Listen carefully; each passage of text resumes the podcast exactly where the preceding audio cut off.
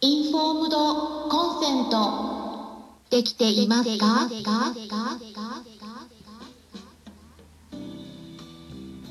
こんにちは。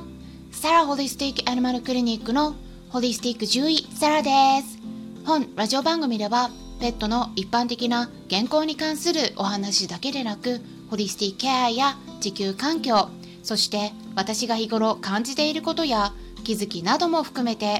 様々な内容でイギリスからお届けしております。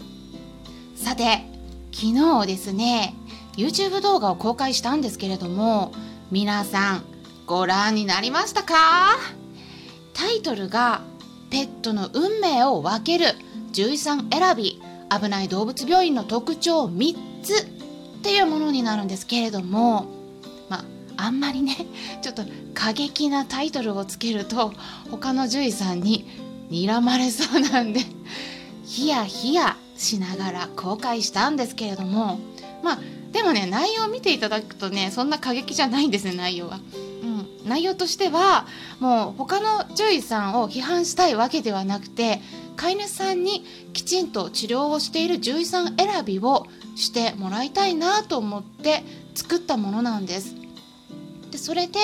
あのそこではお伝えしきれなかった点についてこちらのラジオ番組では補足していきたいなと思います。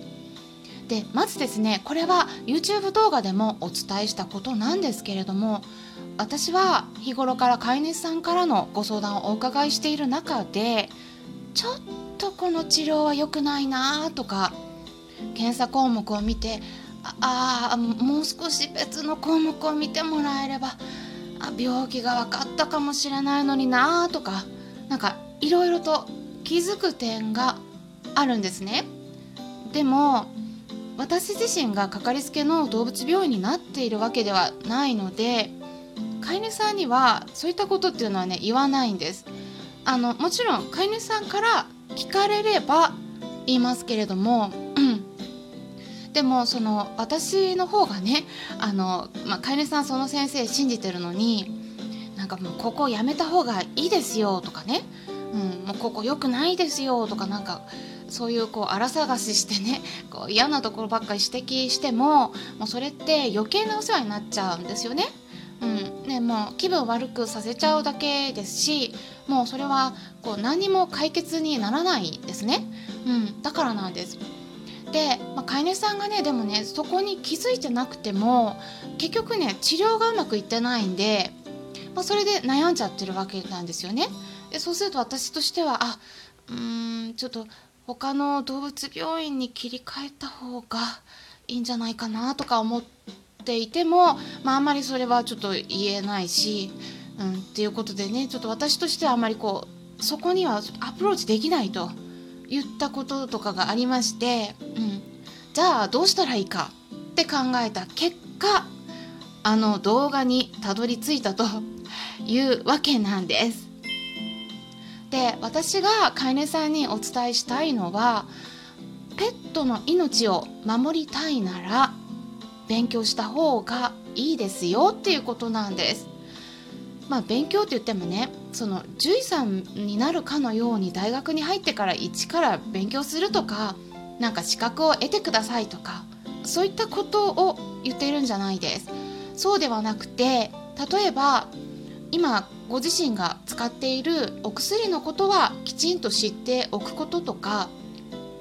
病気の名前が分かったら告げられたらその病気についてちょっと調べたりして、まあ、今後進行していった場合にどんなことが起こりうるかとかそういうのを調べてみる。まあ飼い主さんによってはねちょっとそれ見たくないと知りたくない怖いっていう方もねいらっしゃるんですけれども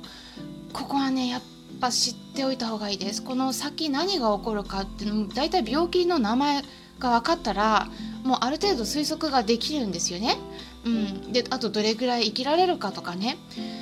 うん、でやっぱそれを知ってるのと知ってないのではこう何かことが起きた時にできる対処が全然変わってくるんですね。でも今の時代お薬のこととか病気のこととかっていうのはインターネットで調べたらもう山のように情報が出てくるわけですよね。まあ、逆にですねなんか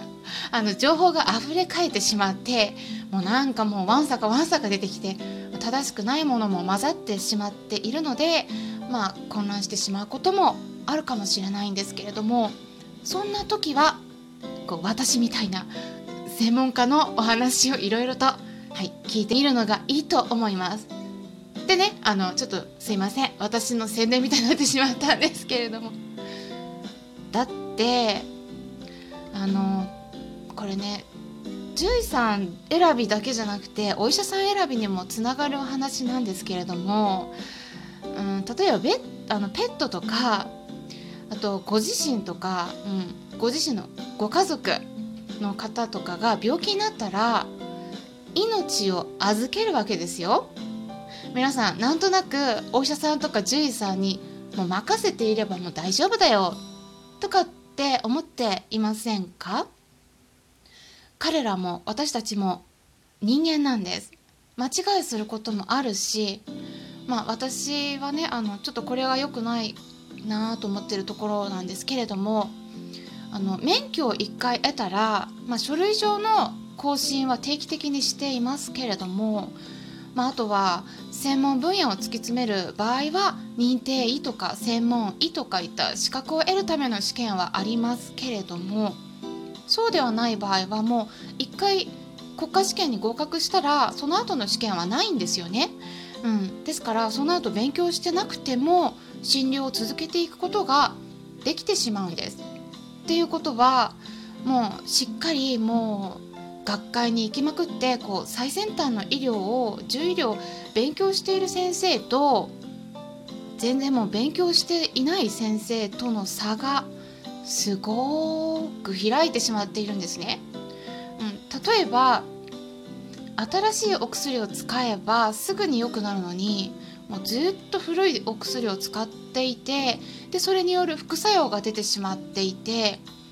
でもそれにもかかわらず飼い主さんはねもうそれ副作用っていうことも気づいてなかったりしますしあのちょっとなんかお話をお伺いしてるとその先生自体ももしかしたら